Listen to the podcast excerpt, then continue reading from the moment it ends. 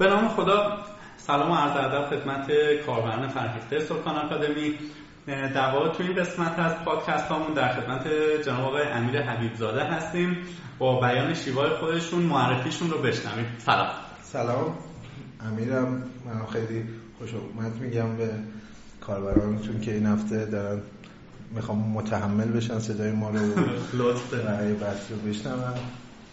در خدمت شما هست خب یه ذره از خودتون کلا میگید برای ما. چند سالتونه؟ نمی‌دونم متولد کجایی؟ چی کارا می‌کنید؟ متأهلید مجردید؟ کجا کار می‌کنید؟ تا یواش بحث تو بحث پیش میاد و من بیشتر اذیتتون می‌کنم. من متولد 1369 هم تیر ماه 1369 حدودا 6 7 ساله که برنامه نویسی رو شروع کردم. اینجوری بگیم که از اول که برنامه شروع کردم خودمون PHP رو اولش یاد گرفتم بعدش سعی کردیم یه محصولی بسازیم یه SMS panel نوشتیم. بعد با همون SMS panel شرکت ثبت کردیم و توی تبریز مشغول به کار شدیم. بعد ورشکست شدیم توی تبریز. سی چهل میلیون بدهی به بار آوردیم و مجبور شدم دیگه تبریز جمع کنم شرکت رو بیام تهران. بعد که رسیدم تهران بدهی رو دادم و توی جای مختلف مثل آباتک و جا رفتم چون که همش دنبال این بودم که استارتاپی بزنم و آخرش با همین رضا آشنا شدم و وارد استارتاپ ایوند شدم. اینی که میگید ورشکسته تعریفتون اینه که در واقع business plan مشکل داشت که باعث شد این قرض نسبتا قابل توجه رو به بار بیارید یا نه؟ هزار یک متغیر دخیله که باعث میشه یک استارتاپ نگیره. ببین من اون سالی که شروع کردم اون 19 20 سالم بود که شروع کردم و اصلا تجربه خاصی نداشتم. یعنی کلا وارد دانشگاه شدم ترمسه شرکتم رو زدم و اصلا تجربه نداشتم و خیلی آدم ها رو اون موقع نتورک کوچیکی داشتم و خیلی دور برم آدمایی نبودن که حرفه‌ای باشن و برم ازشون بپرسم و تجربه کسب کنم که راه درست رو انتخاب کنم. من مطمئنم اگه با این تجربه که الان داشتم تو اون سال بودم هیچ وقت این کارو نمی‌کردم که بدون اینکه برم بدونم بازار چی است چی می‌خوان از محصول. اصلا ما فکر می‌کردیم این اس که داریم می‌زنیم فقط یه دونه تو مشهد زدن و تو تبریز کسی نیست. ما می‌زنیم هر روز ده تا میفروشیم ماهی میشه سی میلیون سود می‌کنیم و این حرفا. محصول که بعد چهار ماه نشستیم محصول نوشتیم بعد چهار ماه رفتیم تو بازار. تازه فهمیدیم همه SMS panel دارم و ما علی مونده و حوضش. ولی با اون وضعیت هم می‌تونستیم بفروشیم. یعنی سعی که اون موقع باعث شد که من وارد business بشم و بازاریابی یاد بگیرم و چجوری بریم جلو. و اولین مشکلی هم که بود ببین business plan اصلا نمی‌دونستیم چیه. بعضی مدت مثلا یه سال فهمیدیم که باید business plan داشته باشیم. یعنی خیلی خوبه که الان کسایی که می‌خوان شرکتی شروع کنن یا می‌خوان وارد استارتاپی بشن خوبه که اصلا بشینن نحوه درست شرکت زدن رو یاد بگیرن. vision شون چیه mission شون چیه اینا رو همش اولش در بیارن یا می‌خوان استارتاپ بزنن business model business plan همشون رو در بیارن که مثل ما نرن تو بازی بعد بفهمن که اتفاق افتاده. ما اولش هم اومدیم مثلا دو تا وام برداشتیم مثلا اس گرفتیم که واسه ما هزینهش بیاد پایینتر. و اینا باعث شد که بدهی ما زیادتر بشه. نگفتید متأهلید یا مجرد؟ من مجرد. مجرد هستید.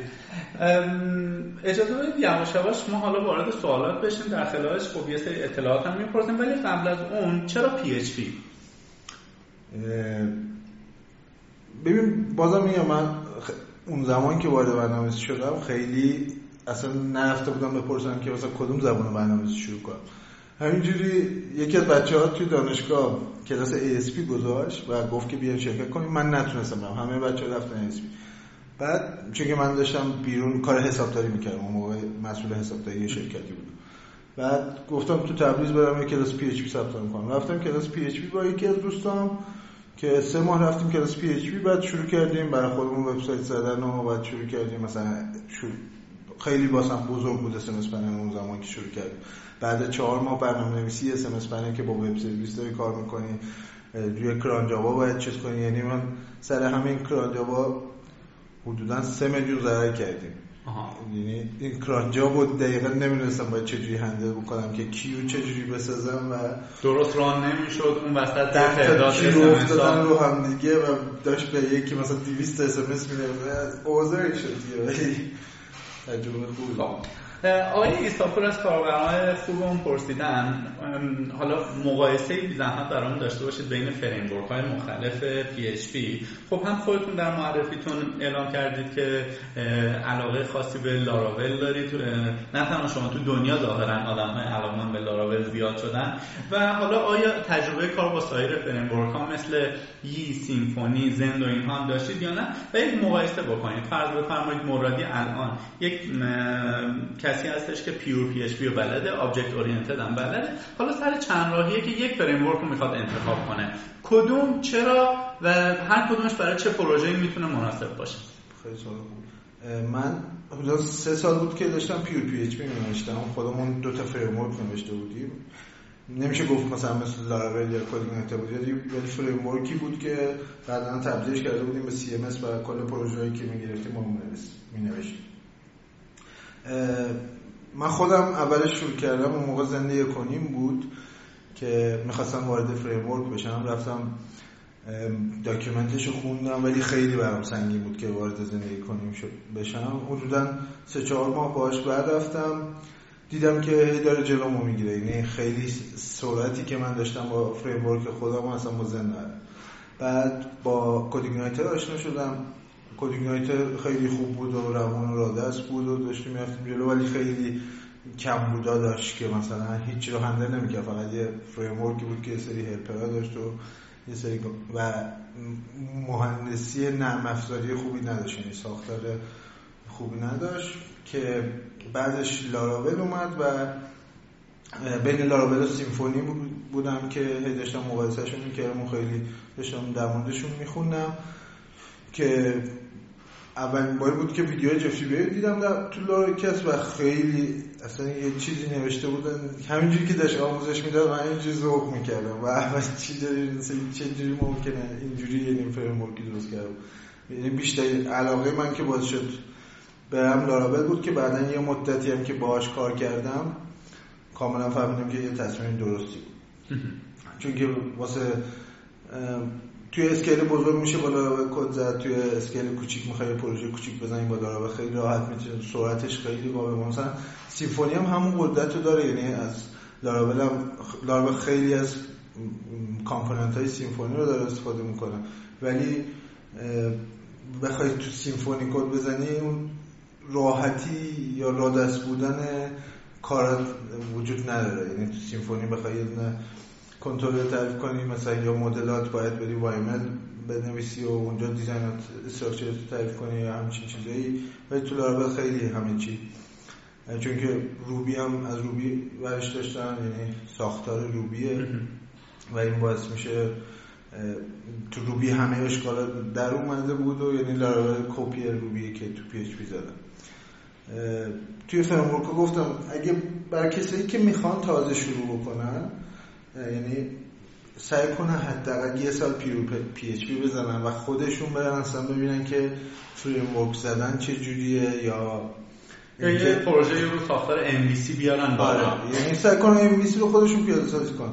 واسه ام سی سادم خیلی ویدیو هست. یعنی فقط یه کافی سرچ کنن مثلا ام وی پی اچ پی ام توتوریال پر از اینا که مثلا با یه پروژه می‌تونه ام رو بفهمن چی بعدش با به نظرم یا کدینایتر رو یه پروژه کوچیک بزنم بعد بیام تو لاراول یعنی یه هم بیام تو لاراول لاراول خیلی چیزا رو تو background داره انجام میده. مثلا Eloquent داره کار کل database تو انجام می‌کنه. با MySQL connect شدن گرفته تا آخرش. ولی همینجوری وقتی میام تو لاراول اون جایی که به bug می‌خورن و نمی‌تونه handle ش بکنن از لاراول زده میشن. چون که نمی‌دونم اون پشت داره چه اتفاقی میفته بدونن که کلاس چجوری dependency injection چیه؟ همه اینا رو بدونن مفاهیم برنامه نویسی و نرم افزاری رو بدونن بعدش وارد لاراول بشن که میام. جایی که به debug مشکل می‌خورن سریع بتونن fix ش کنن ظاهرا آقای Taylor Otwell حالا این اطلاعات ما مال چند وقت پیشه یک micro framework ی شبیه لاراول به اسم Lumen داد بیرون. این رو هم برام توضیح میدی چیه؟ Lumen همون لاراوله ولی تو لاراول اولش که مثلا وارد میشی همه چی فعاله. مثلا session فعاله کوکیت فعاله همه library ها inject کردن توش. توی و routing ش فقط مهمترین چیزی که با Lumen و لاراول فرق دارن توی routing شه که routing مثلا Lumen سریعتر از اونه. و خیلی چیزا این همونه. یعنی بخوایم دو نفر پروژه رو بزنن از لحاظ ساختار این همه کلاس ها همه همه ساختار همه چی همون فقط اومده مثلا اولش session فعال نیست. مثلا بخوای session استفاده کنی باید بری اول فعالش بکنی توی app ت اضافهش بکنی service container ت و بتونی ازش استفاده بکنی. کاربردش برای نوع پروژه هایی هست؟ بیشتر برای API ها استفاده می‌کنم ولی بازم توصیه نمی‌کنم برن سراغ Lumen چون که یه کمی توی package ها با هم با لاراول فرق package ی که برای لاراول نوشته میشه و مثلا یه package توی لاراول 50 کار می‌کنه ولی Lumen 50 کار نمی‌کنه یعنی اونو support نمی‌کنه. برای همین برای کسایی که اول کار هستن و می‌خوان سریعتر برن جلو همون لاراول پیشنهاد چه ولی بعد اینکه حرفه‌ای‌تر شدن می‌خوام مثلا فقط API بنویسن Lumen مثلا خیلی سریعتر از لاراول و بیشتر درخواست بیشتری از لاراول جواب میده. چون که dependency های کمتری داره به package و خود کم کم dependency رو اضافه می‌کنی و این سرعت Lumen ه که باعث میشه با لاراول عوضش کنه. ولی اون package نداشتن خودش به نظرم یه محدودیتی که فعلا هنوز نمی‌ذاره که باید Lumen هم بزرگ بشه اندازه لاراول که باید بدیم. و سوال بعدی این که ایوند dot IR روی لاراول بسته شده.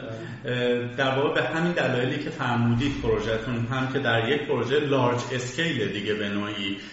حجم زیادی user داره حالا مباحث سروری و اینهاش هم به کنار. و به مشکلی هم توی توسعه نمی‌خوره حتی برای پروژه های بزرگ. دقیقا.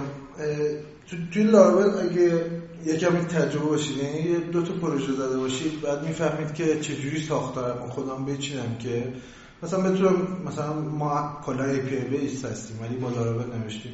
مثلا versioning رو بتونم رعایت کنم response هم خوب باشه بتونم مثلا کیامو خوب هندل بکنم.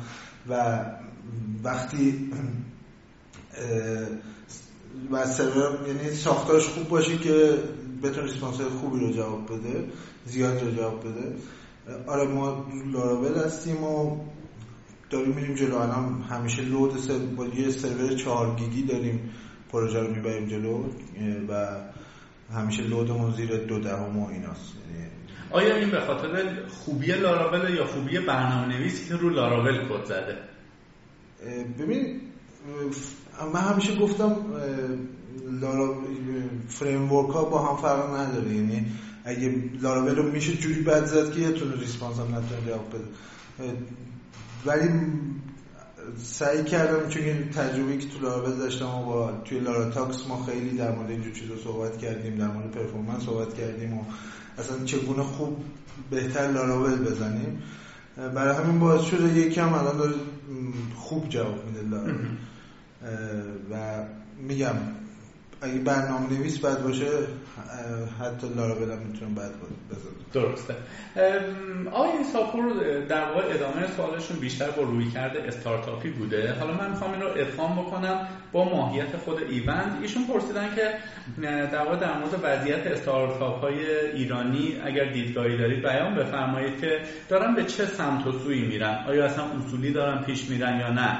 یک ترندی شده که هر کسی مثلا علاقمنده که دیگه کارفرمای خودش باشه و در واقع استارتاپ خودش رو داشته باشه. و برای اینکه اون شکست پنل استمستون مثلا برای من نوعی تکرار نشه چه راهکارهایی رو پیشنهاد می‌دید؟ استارتاپ باید جو زدگی باشه ببین تو استارتاپ یعنی همه جو و توی جو باشن که بتونن کارآفرین بشه. یعنی کسی که ماهیت ریسک کردن داشته باشه و خودشو بشناسه و برسه باشه. ده بار باید شکست بخوری تا کلا میزان موفق شدن استارتاپ ده به یک هست یعنی توی ده تا استارتاپ یه دونه استارتاپ موفق میشه. توی سیلیکون ولی که دیگه مهد کارآفرینیه. و شرایط توی کشوری مثل کشور ما حتی شاید خیلی سخت در باشه. نه به نظرم راحت تره چرا؟ چون اگه تو زمان حال داریم بررسی می‌کنیم الان تو زمان حال ما اگه سه سال پیش رو بررسی می‌کردیم اون زمان ما سرمایه گذار نداشتیم. ما شتاب نداشتیم. نداشتیم منتور کارآفرین نداشتیم کسایی که اصلا استارتاپ موفق داشتن نداشتیم. الان همشون رو داریم. یعنی الان بهترین موقع است برای استارتاپ زدن و ما مثلا توصیه اینه که هر کی یه ایده تو ذهنش داره حتما بره سراغش. الان سرمایه‌گذارا خیلی خوب دارن ساپورت می‌کنن. شتاب ترنده از اون بهتر که کلا یعنی همون تجربه‌ای که من نداشتم و توی دو ماه مثلا شما توی یه شتاب دهنده می‌تونید کسب بکنید و برید جلو و همه داره اصولی پیش میره یعنی اتفاقایی که من یه روز مثلا شما مثلا توی ایون ما چون که همجز خودش مدیر عامل کانال کارآفرینی بود و کلا استارتاپ ویکند و اینجور چیزا همش رو برگزار می‌کرد کلا تجربه زیادی داره. من خودم 7 8 استارتاپ دارم که میگم همون به دلایلی مثلا سرمایه گذار نداشتیم مثلا فیلش کردیم یا اصلا توی مثلا تبریز بودیم سه چهار تا استارتاپ که اصلا نیاز نداشت تبریز به همچین استارتاپایی فیلش کردیم. یه تجربه دارم که مثلا تو استارتاپ میشه چه جوری رفت جلو و, و مثلا تو آواتک دوره رو گذروندم. می‌دونم که با منتورای زیادی صحبت کردم و اینا یعنی همه می‌دونن الان چیکار دارم می‌کنم. یعنی اینجوری نیست که علکی علکی بریم استارتاپ بزنیم جمع شیم دو نفر استارتاپ بزنیم و مثلا وقتی با سرمایه گذار که وارد بازی میشی یعنی سرمایه گذاری می‌کنه روت اونا هم خودشون تیم ای دارن که به supportive دارن حمایتت می‌کنن و هر جا که مشکل داری دارن کمکت می‌کنن و چیزی با Silicon Valley فرق نداره ایران. و میام خیلی بهتر از Silicon Valley چون که بازارمون اشباع نشده یعنی خیلی استارتاپ هست که نزده زده نشده و لازمه که همه شروع کنن استارتاپ خودشون رو زده و راهکاری هم دارید که آدم از شکست تا حد ممکن پرهیز کنه یا نه. ذات استارتاپ اینه که بخوری زمین بلنشی قویتر در واقع پیش بری یا نه. از یه جایی به بعد اگر دیدی خیلی داری شکست می‌خوری باید یه هینتی به خودت بدی که نکنه دارم مسیر رو اشتباه میرم راهکارش همینه که از تجربه دیگران استفاده کردن. یعنی قبل اینکه استارتاپتون بزنید مثلا برید با ده نفر که استارتاپ زدن و فیل شدن صحبت بکنید و بدونید که بپرسید شما از کجا شروع کردین کی رفتین و سرمان گذاری چه شکست خوردین یعنی جز به جز بدون یعنی بفهمید ده نفر چجوری شکست خوردن حداقل شما اون ده مدل شکست نمی‌خورید. و اون ده مدل هم خیلی مدل زیادی که و اینا رو فهمیدید قرار نیست موفق بشید از چیز یعنی حرکت توی بازار هستش marketing ش هست که چجوری محصولتون گسترش بدین و همه اینا هم بازم با تجربه است یعنی اینا هم که باید تجربه خودتون باشه که بشید کارآفرین. یعنی رفتم من تجربه دیگران رو خوندم و فهمیدم اونا چی کار کردن که fail شدن. دیگه من آدم موفق نیست یه سه چهار باری هم باید خودم شکست می‌خورم و بعدش ببین اگه بخوایم اصولی استارتاپ بزنیم و شکست بخوریم توی سه ماه می‌فهمیم که داریم شکست می‌خوریم. یعنی یه لازم نیست مثلا یه سال دیولپ بکنیم بعد یه سال بریم ببینیم. اینا که هیچ نمی‌خواست. بتونیم اجایل باشیم از متد اسکرام استفاده بکنیم و اصلا به همون که بفهمیم اینو بازار نمی‌خواد یه جور موفقیت. یعنی توی یه ماه ما بفهمیم محصولمون به درد بازار نمی‌خوره سرمایه گذار ازش خوش خوشش نمیاد یا خودمون هم کم کم ایمان نداریم بهش دیگه این یه نوع موفقیتی که سریع توی یه ما فهمیدیم یه استارتاپی نیست. و چهار تا همچین شکستی شکست نیست. اینا یه پیروزی بزرگی که تو وقت تو هدر نداری. توی چهار ماه چهار تا استارتاپ مختلف امتحان کردی و مثلا توی پنجمی داری موفق میشی. درسته.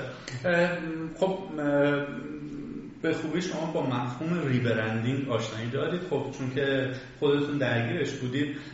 ایوند قبلا My Event بوده. و شما به دلایلی حالا خواستید شاید نامش مثلا تک سیلابی باشه راحت به یاد بمونه و اینها. چه اتفاقی افتاد که شما rebrand کردید و چه بهایی رو آدم باید بده؟ مثلا ما اگر بخوایم سکان آکادمی رو بخوایم بکنیمش سکان dot IR چه بهایی رو باید براش بدیم؟ اول که ما My Event رو عوض کردیم این بود که یه My Event dot IR بودیم که dot com ش دست ما و My Event dot com داخل... خرید داخلی بود dot com ه یا خارجی نه خارجی بود.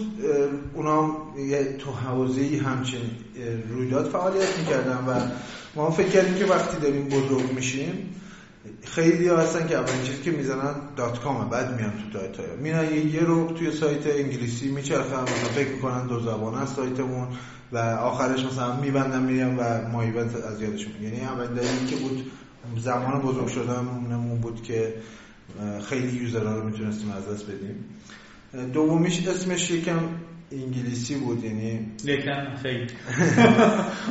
آخه ایونت رو همه دارم مثلا الان میگیم مثلا بریم ایونت مثلا فلانی از ایونت خودش میگیم ما فارسی ماهش رو انگلیسی در می‌ذاریم به همین خاطر دنبال اسم مختلفی گشتیم و آخرش به ایونت رسیدیم که الان خیلی هم یعنی دوست هم کوتاه هم معنای خاصی که نداره. یه جوری هم از خود ایونت گرفته آره نزدیک به ایونت و اولش ما فکر می‌کردیم ربطی داره مثلا وند وصل به معنی وصل کردن و ایناست. بعد یه دکترای ادبیاتی بودن که رفتنش. الان یه چیز بی معنی ایونت. درسته. ولی خب بعد از یه مدت وقتی استارتاپ به موفقیت می‌رسه همه میگن چقدر خوب چقدر شکیل با ما چقدر فکر کرده بودن. چقدر فکر کرده در موردش می‌خوام با کسایی که می‌خوان چنین کاری رو بکنن در واقع این قضیه رو براشون توضیح بدید که چی جوری بایستی redirect کرد که گوگل هم از دستتون دلخور نشه. ما از ترسی که خیلی ترس داشتیم. اون روزایی که داشتیم می‌خواستیم domain مون رو عوض کنیم و همزمان با domain کل design و ساختار سایت داشت عوض می‌شد و یه تغییر خیلی بزرگ بود. یعنی کاملا منتظر بودیم که گوگل ما رو بندازه پایین رتبه Alexa مون یه سری user ها بهتره که ولی خیلی در موردش خوندیم که این کار چجوری می‌تونه خوب اتفاق بیفته. اولین اولین کاری که کردیم توی My Event شروع کردیم گفتیم که کم کم ما می‌خوایم بشیم ایوند. یعنی هر کی میومد تو سایتمون یه popup ی میومد اول یه سری user هایی که داشتیم خودشون با ایوند آشنا کردیم. و یه blog post نوشتیم که مثلا قراره تو این تاریخ این اتفاق بیفته. ساختار URL ما عوض شد یعنی این هم خودش یه ضربه بود برامون که باید handle ش می‌کردیم. My Event رو سعی کردیم یه redirect ی نوشتیم که همون URL که توی My Event داشتیم map می‌کرد روی ایوند اولین کار این بود. بعدش با یه سری کارا رو با Nginx کردیم که URL های بعدی رو کاملا مثلا 302 URL می‌داد کاملا همشون رو map می‌کرد و اینجوری بود که خیلی از دست ندادیم. یعنی ما بعد دو ماه برگشتیم به همون چیزی که My Event بودیم. یعنی 20 درصد 20 درصد اون ترافیکی که داشتیم دو ماه کم شد و بقیه رشدش ادامه داد. یعنی My Event کم کم از شد. مثلا توی گوگل و مستر تولز باید همه اینا رو ثبت بکنید رو یوارلاتون رو مپ بکنید همه کارهای گوگل که گفته شده رو سعی کردیم انجام بدیم و اتفاق بدی برامون نیفت یعنی و معمولا شما وقتی که مثلا دومین قبلی رو حالا یه جورایی غیر فعال می‌کنید آیا وقتی ریبرند می‌کنی بایستی نگرش داری برای خودت؟ دیگه حالا مثلا بگی دیگه ما سالی پنج تومن هم هزینه می‌کنیم که من نوعی نیام بگیرمش. چه این استراتژی این شکلی پیش دارید می‌گیرید؟ اصلا فکر کنم یه blog post بود در موردش داشتم. خودم که هیچ وقت نباید domain ما ایونت dot ir همیشه بزنید redirect میشه به ایوند یعنی این همیشه باید بمونه. و تا آخر عمرتون بتونید حفظش کنید اون چون که یه سری URL روی گوگل index شده. بعد یه مدتی هم اینو حذف می‌کنه گوگل خودشو ولی بمونه مثلا ایوند به یه جایی رسید که دیگه همون ترافیک هم که از ما ایونتش می اومد و یه سری تو ذهنشون بود. دیگه خودمون فهمیدیم که دیگه نیازم اون موقع دیگه برش میداریم کلا چون که دیگه کسی ما ایونت نمیزن و چرا روی dot com بالاش نیاوردی؟ من می نویسم ایوند control enter خیلی راحت میره dot com. آیا برای مباحث مثلا چه می‌دونم ناسیونالیستی یا اینکه مثلا بگیم دو روز دیگه بخوایم وامی چیزی بگیریم مثلا به اون میگن اگه dot ir بود راحت تر بهتون تسهیلات می‌دادیم. دلیلش خیلی ساده بود. ایوند dot com دست ایوند یه خارجی نام آمریکایی به اسم ایون داستین بود. خب. اسمش ایون داستین بود که ایوند رو خریده بود و رفتیم اولش باش صحبت کردیم و یه عدد خیلی بالایی گفت. خیلی بالا هم نبود یه عددی بود که domain و از سال اولین روزی که domain dot com می‌تونست بخره خریده بود و داشت هر سال تمدیدش می‌کرد و مال خودش بود. ولی می‌خواست بفروشه ولی قیمتش واسه اون زمان برای شما زیاد برای ما زیاد ولی الان می‌خوایم کم کم بریم سراغش که dot com هم بگیریم و کلا بریم رو dot com دلیلش چیه؟ چون dot ir رو داریم خوب کار می‌کنیم اینا.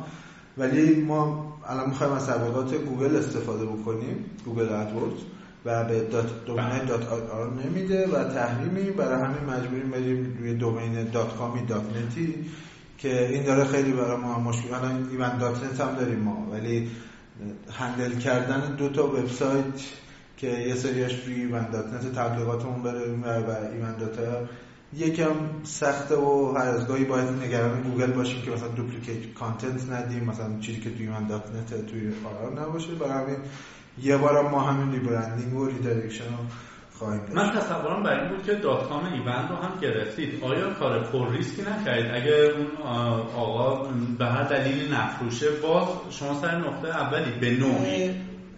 رفتیم ما خیلی ببین الان domain خریدن و انتخاب اسم جزو کارهای سخت دنیاست دقیقا. چون هیچ domain خوبی نداری که تعداد کاراکترش کم باشه تو ذهن بمونه آوایی خوب باشه. معنیش بد نباشه. آره. توی یک گویشی یا یک زبان؟ زبان بچرخه یعنی راحت تر بشه تایپش کرد ایوند dot com رو دیدیم دیدیم یه کسی که فقط یه دونه نوشته یه page آورده یه ایمیلش رو گذاشته اونجا. یعنی کاملا معلومه هیچی نداره. و هدفی هم نداره برای اینکه روش یه چیزی بیاره. ما موقع ما ایونت dot com رو داشتیم که شبیه ما بود. یعنی داشت روی رویداد کار می‌کرد و user امون شاید می‌رفتن تو dot com میچرخیدن توش. چون که سایتش صفحاتی زیادی داره ولی ایوند dot com یه سایتی که یه page ی هیچی نداره توش و نمی‌تونه حرکت کنه. یعنی همون لحظه bounce میشن و برمیگردن روی ایوند dot ir و چون که دیدیم داره میفروشه یعنی تو آینده خواهد فروخت یعنی این شخص برای همین گفتیم ریسک هم کردیم آره. تا حدودی بحث در واقع یکی از علاقمندی های شما خب توضیح داده بود در مورد مثلا machine learning یاد یا یادگیری ماشینی اینها هستش. سوال بعدی که پرسیده شده این هستش که اگه بخوایم وارد مقوله big data data mining یا چیزهایی از این دسته بشیم چه مسیری رو پیشنهاد می‌دید؟ آیا رشته مرتبطی داخل دانشگاه های ایران براش هست یا نه؟ یا پاتریوت پرسیدن که در ارتباط با کلان داده ها و یادگیری ماشینی اگر بتونیم بیشتر صحبت بکنیم. مثلا اینکه برای پالایش داده ها از چه زبانی یا متدولوژی هایی میشه استفاده کرد خب یک مبحث جدیدیه. در واقع توی کل پادکست هایی که تا الان من خدمت شما هستم این بحث اصلا باز نشده بوده. انشالله از این پادکست که شروع بشه سعی می‌کنیم در بقیه پادکست ها هم پیش ببریم. چون یه چیز ترندیه الان و نه تنها استارتاپ ها بلکه شرکت های بزرگ آیتی ایران ناچارن برن سمت دیتا ماینینگ. چون عقب میمونن. قشنگ برامون توضیح بده. خودت از کجا شروع کردی؟ من باید از کجا شروع بکنم؟ تو دانشگاه چه اتفاقی میفته و چه ارزش افزوده ای برامون ایجاد می‌کنه؟ الان که گفتیم توی برنامه بعدی زیادتر به machine learning و big data می‌پردازیم من خودم یکی از کسایی هستم که منتظرم برنامه بعدی بیاد. چون که من خودم علاقه من به یادگیریم در موردش خوندم که چه جوری راه بیفتی مثلا با چه زبانهای برنامه نویسی خوب کار بشه.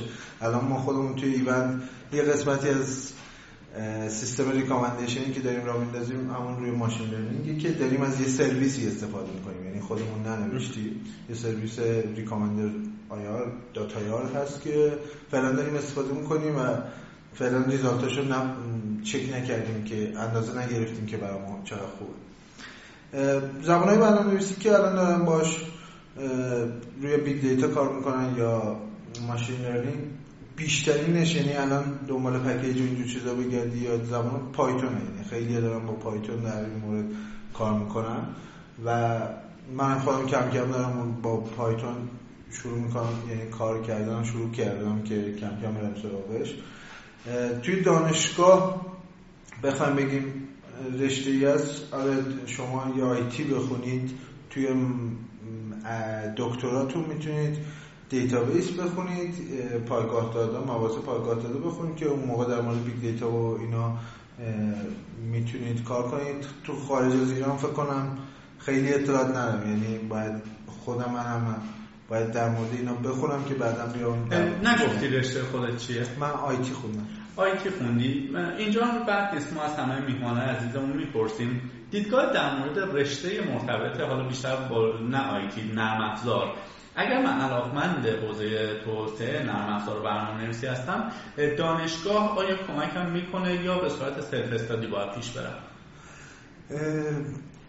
اصلا رشته رو بذاریم کنار. فلسفه دانشگاه اینه که یعنی بزرگ شدن یعنی هیچی یاد نمی‌گیری تو دانشگاه. فقط یاد می‌گیری که خودت باید رو پای خودت وایسی. یعنی دانشگاه که میری می‌فهمی که هیچ هیچ کس بهت هیچ چیزی نخواهد آموخت و خودت باید یاد بگیری.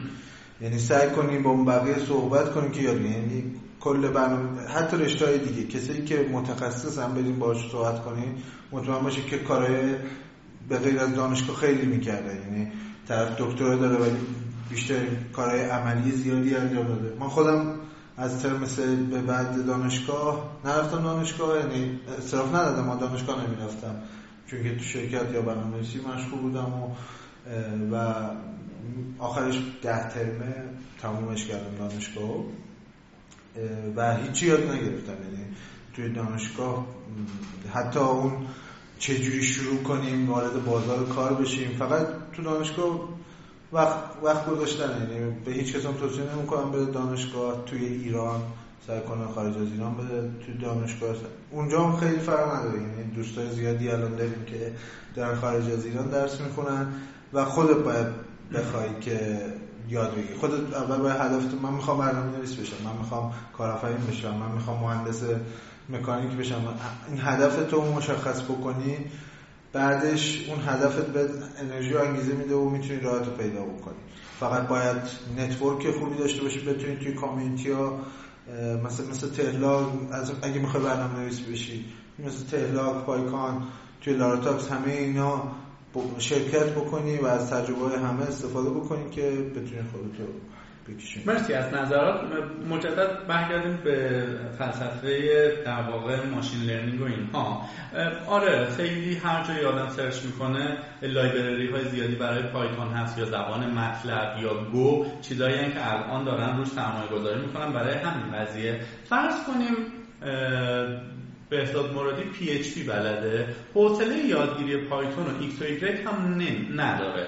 آیا ما می‌تونیم با PHP هم انتظار به هر حال یک تحلیل داده قابل قبولی رو برای پلتفرم خودمون داشته باشیم یا خیر؟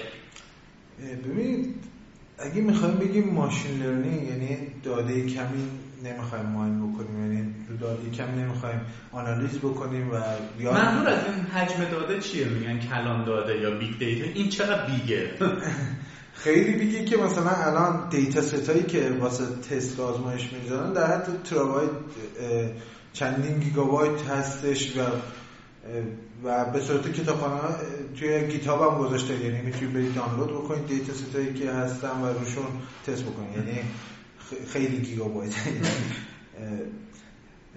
و حالا برای اینکه ذهن شنونده روشن بشه در واقع ما میگیم نمی‌دونم چندین مثلا ترابایت این ترابایت تازه data خام عکس و ویدیو اینها نیست. شما ببینید مثلا چه اگر مثلا مای رو ممنوع قرار بدیم چه چیز حجیمیه ما خودمون توی ایوند الان که PHP MySQL همونجوری که می‌دونید. یعنی اونجایی که PHP به مشکل می‌خوره مای یعنی کم میاره PHP خودش زبان سریع و C base هست و خیلی راحت سریعتر یعنی از زبان های دیگه است که اگه بخوایم بررسی بکنیم. و اونجایی که به مشکل می‌خوریم دقیقا اونجاست که داریم تو مشکل insert می‌کنیم یا write می‌کنیم. و ما کم کم داره data هامون زیاد میشه و ما مجبوریم تو آینده بریم توی برای تو database های دیگه مثل مثلا MongoDB NoSQL database ها که بتونیم data های زیاد رو handle بکنیم. با PHP فقط در همین حد می‌تونیم machine learning بکنیم که اینکه یه کسی اومد یه رویدادی رو دید توی category فلانه خب دفعه بعد فوقش ده تا رویدادش رو select می‌کنیم که این چند تا رویداد دیده بعد این رویدادایی که تو همون category دیده بهش پیشنهاد میده خب. مثلا این این خودش یه machine learning ه یعنی ما در ساده ترین حالتش آره یه سری data رو ذخیره کردیم و از اون فهمیدیم که user رفته مثلا category تکنولوژی رو دیده تو ده تا رویداد آخرش. الان احتمالاً category های بعدی که می‌خواد ببینه بازم تکنولوژی. پس بهش تکنولوژی پیشنهاد ولی این خیلی data ی کمی از رفتار یه user به وجود میاد و اصلا هیچ دلیل نیست که یازدهمین رویدادی که میخوادیم ببینه چی می‌تونه باشه. این باید روی رفتار همه کاربرا بیاد اندازه گرفته بشه. یعنی رفتار همه کاربرا مثلا ببینیم که پنج تا رویدادی که یکی رفته اون یکی بعدش رفتن بعد اونایی که این پنج رو دیدن رفتن کدوم رویداد دیدن؟ یعنی همه یوزرها همزمان آنالیز بشه و آخرش دیتای پالایش بشه و بیاد. ما که داریم میگیم big data میگم بالای مثلا ده میلیون 20 میلیون رکورد باید باشه که بتونیم یه machine learning خوب داشته باشیم. یعنی data ش یعنی ماشینمون learn بشه با این data و بعدش وقتی خوب بده. آره وقتی بهش data میدیم بتونه اون data رو بفهمه که این کجا باید بده چه جوابی باید به ما بده و result خوب حالا فرض کنیم ما مثلا به دو طریق می‌خوایم log بگیریم رفتار user مون رو. یه زمانی وقتی که login می‌کنه authenticate شده یه زمانی login نکرده. اینها به هر دو تا مقوله جداست. وقتی login نکرده ابزارهایی مثل حالا time cookie و اینجور چیزا داری اون یکی هم که user ID ش رو داری و trace ش می‌کنی. این رو هم برامون میشکافی که آیا من پیش درسته یا نه؟ چیزی فرای این هاست. نه دقیقا همینه. یعنی ما الان داریم با recommender کار می‌کنیم. وقتی user login نیست یه کوکی می‌سازیم سمت سرور و pass میدیم یه cookie ID که تو database مونه و همین رو داریم میدیم به recommender که ازش data بگیریم و روی cookie browser client ذخیرش می‌کنیم و هر جا که میره از اون کوکی می‌خونیم data رو و ذخیره می‌کنیم که این چی کارا کرده این user و چه اتفاقایی افتاده. و این خودش خیلی سختی های زیادی داره. یکیش اینه که طرف مثلا داره از تور استفاده می‌کنه هر دفعه که browser ش رو میبنده کل کوکیاش پاک میشه. بله. یعنی این هر دفعه user جدید و ما خیلی نمی‌تونیم بفهمیم که چه اتفاقی میفته برای اینکه بتونیم data های خوبی رو ذخیره بکنیم و رفتار کاربر رو خوب بشناسیم باید یه همون user باشه که بتونیم این رفتار رو به یه user ثبتش بکنیم. برای همین توی سایت ها سعی کنید جلوی کاربر رو نگیرید. یعنی اجبار کنید اولش ثبت نام کن یا login کن. ولی اگه بتونید هدفتون باشه که register بکنه یا login بکنه. ما شما آره. ما خودمون تو ایوند خیلی جلوی user رو می‌تونیم به صورت مهمان بلیت بخری همه کار تو به صورت مهمان هستن. هیچ وقت login نکن و همیشه از امکانات ایوند استفاده کن.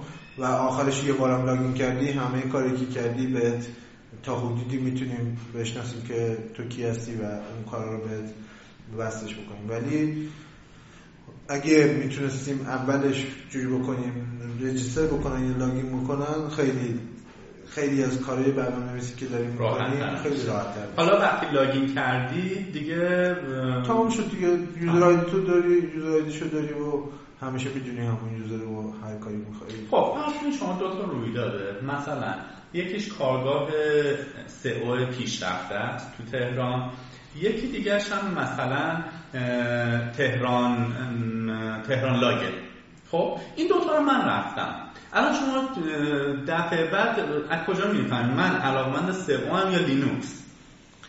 این دوتا رو بیشتر از من نداری این دوتا لاگ رو. منظورم رسوندن آره.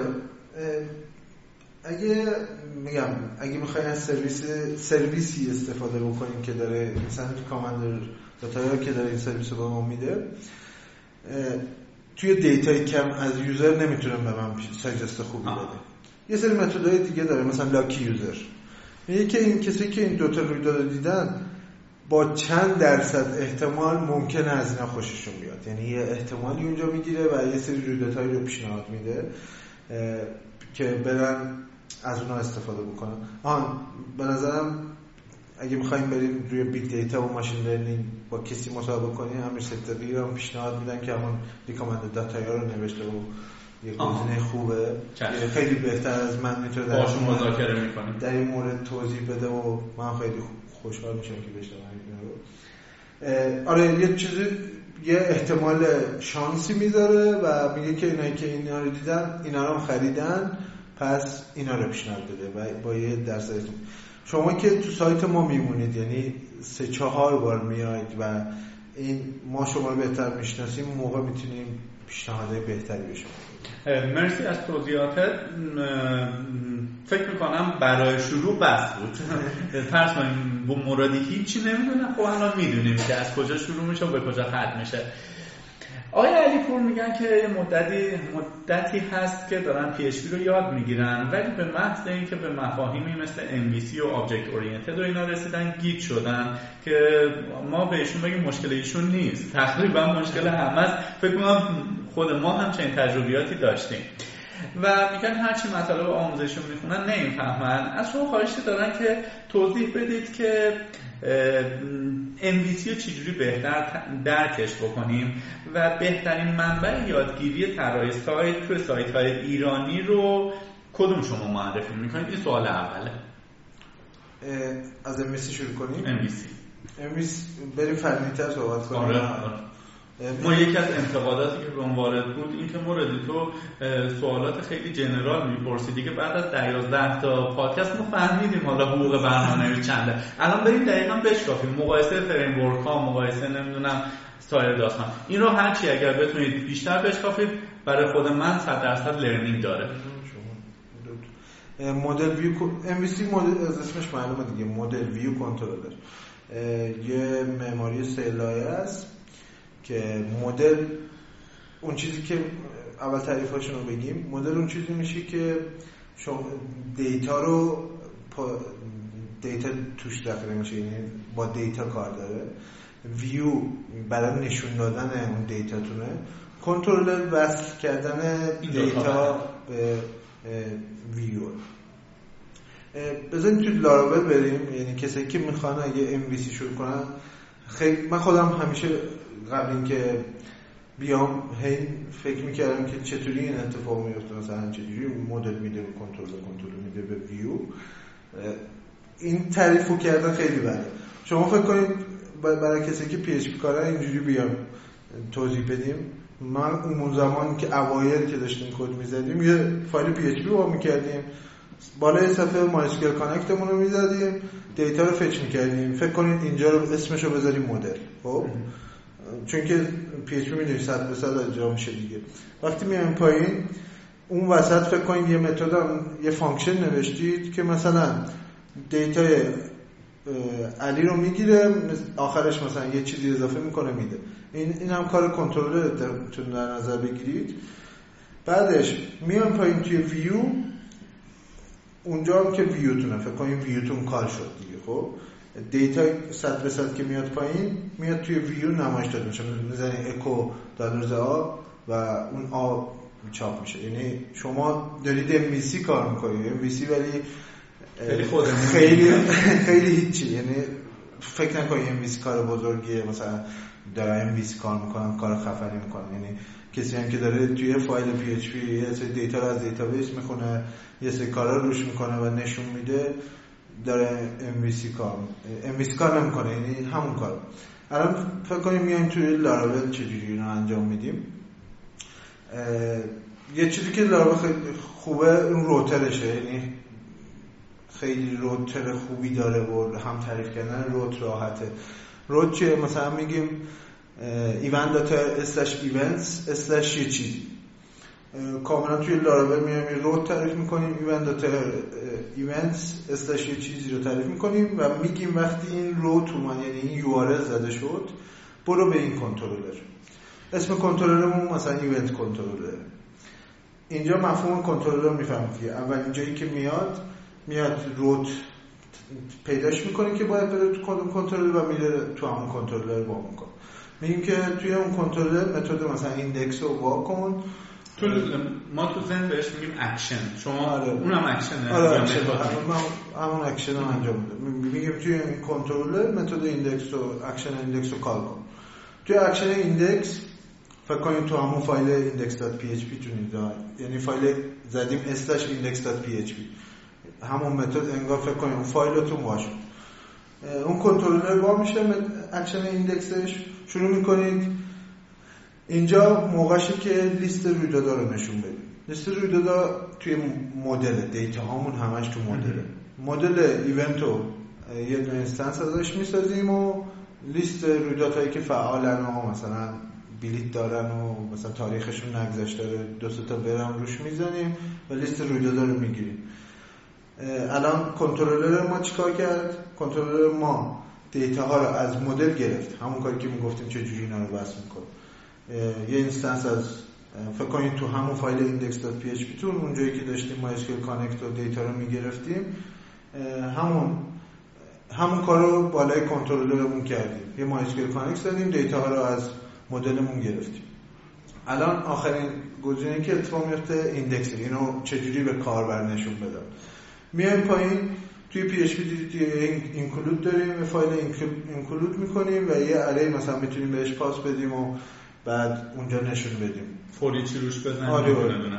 دونه دونه مثلا لیست event رو نشون بدیم. ما توی ایوند چون که API هستیم ویو نداریم فقط response داریم. اون اون data یی که گرفتیم و transform می‌کنیم یعنی تبدیلش می‌کنیم به یه data ی ثابتی که همیشه لیست روی دوتا یه مدل بیاد بیرون. و همین رو پاس میدیم به سمت کسی که client مون ولی فکر کنیم اگه این نبود یه دونه ویو رو کال می‌کنیم. مثلا ویو که قرار لیست ایونت ها روش باشه و پاس میدیم بهش و یکی یکی نشون دستتون درد نکنه. که کچ فهمی گاهن هست که نمی‌دونم کدومش درسته. می‌خوام از زبان شما بشنوم. بعضی میگن توی MVC مدل مسئول کار با دیتابیسه. به قول خارجی ها that's it. همین. بعضی میگن نه business logic ت باید بایستی تو مدل باشه. یعنی اگر یه الگوریتمی داری که می‌خوای مثلا تخفیف یه چیزی رو حساب بکنی تو مدل باید بنویسی. من به شخص خودم ترجیح اینه که تو کنترلر این کارو بکنم. می‌خوام ببینم درستش کدومه. منظورم خوب رسوندم؟ آره، اتفاقی که میفته ببین کلا خودتون هر جوری راحتین اونجوری کد بزنید یعنی بریم بخونیم بریم که روی مدل دارن که چه تعداد آدما دارن تو مدل این کارو می‌کنن چه تعداد توی کنترلر این کارو می‌کنن. ولی من خودم توی سرویس این کارو انجام میدم.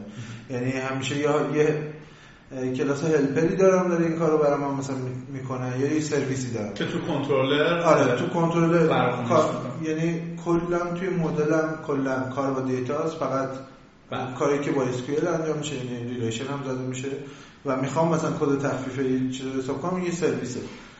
مثلا تیکت و کد تخفیف رو میدم بهش و مثلا میگه که این چند درصد تخفیف می‌خوره. مرسی از توضیحت سوال بعدیش.